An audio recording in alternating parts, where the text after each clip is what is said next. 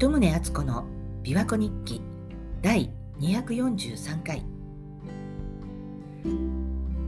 11月に入りましたが日中は20度近くという日が続いています。このところ晴れの日が多くて今日の琵琶湖も快晴の空の下綺麗な青色に見えています。日向にいるとポカポカして暖かくて気持ちいいです。なんて言いながら実は先週我が家は夫を皮切りに私子供と次々とコロナにかかってしまいました。多分コロナだと思います。検査に行ってないんでよくわからないんですけどまあでも2日おきに次々という感じでで全員2日寝て回復という感じでした、まあ、私はあの隔離期間を終えてあさってから外に出られそうなんですけど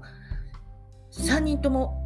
症状は似てたんですけどそれぞれこうなんか微妙に出方が違ってて若い方が熱は高くなりがちなんですかね。で何日か前にちょうどネットでコロナにかかったことについて有名人が話している映像を見たんですけどやっぱり症状が似てたので、うん、私たちもコロナだったのねって思ったんですが話を聞いてたらこの方の方が症状がきつかったみたいで、まあ、私はインフルエンザの軽い感じくらいかなという印象だったのでラッキーな方だったんでしょうかね。まあ、家族でもこれは何だろうインフルエンザかな？区別つかないよね？って話してたんですけれども咳も出ないし、まあ、私は喉がちょっと今変で声もおかしいんですけども当初は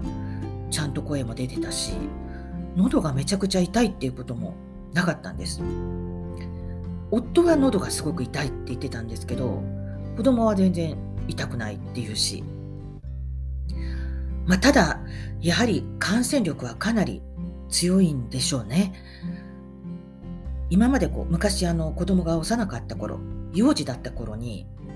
子供がインフルエンザになってその看病をしていて私もインフルエンザにかかったっていうことはありましたが小学生以降はもう子供がインフルエンザになっても私にうつったっていうことはありませんでしたし10年くらい前だったか私がインフルエンザになった時も私だけで夫も子供もかかりませんでした。まあ、この時も 病院に行ってないんでインフルエンザの検査してないので、まあ、インフルエンザだったと確かには言えないんですけれどもまあインフルエンザのような症状が出て、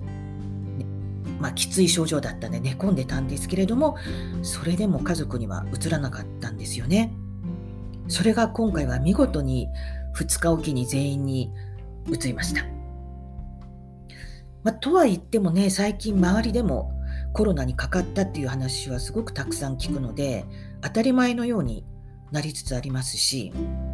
でしかもうちみたいにあの家でただ寝てれば治るっていう人が大半なんだったら、まあ、ほぼインフルエンザと変わらない状況になってるんではないでしょうか。なのに感染症の指定が今も2類のままっていうのはどうしてなのか、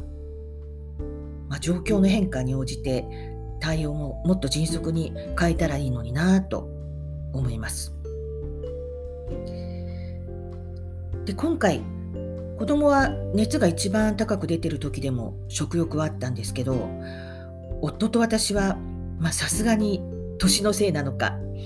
食欲がなかったのでその分、ちょっと体重が減ってラッキーでした。まあ、この減った分をそのまま維持したいんですけれどね。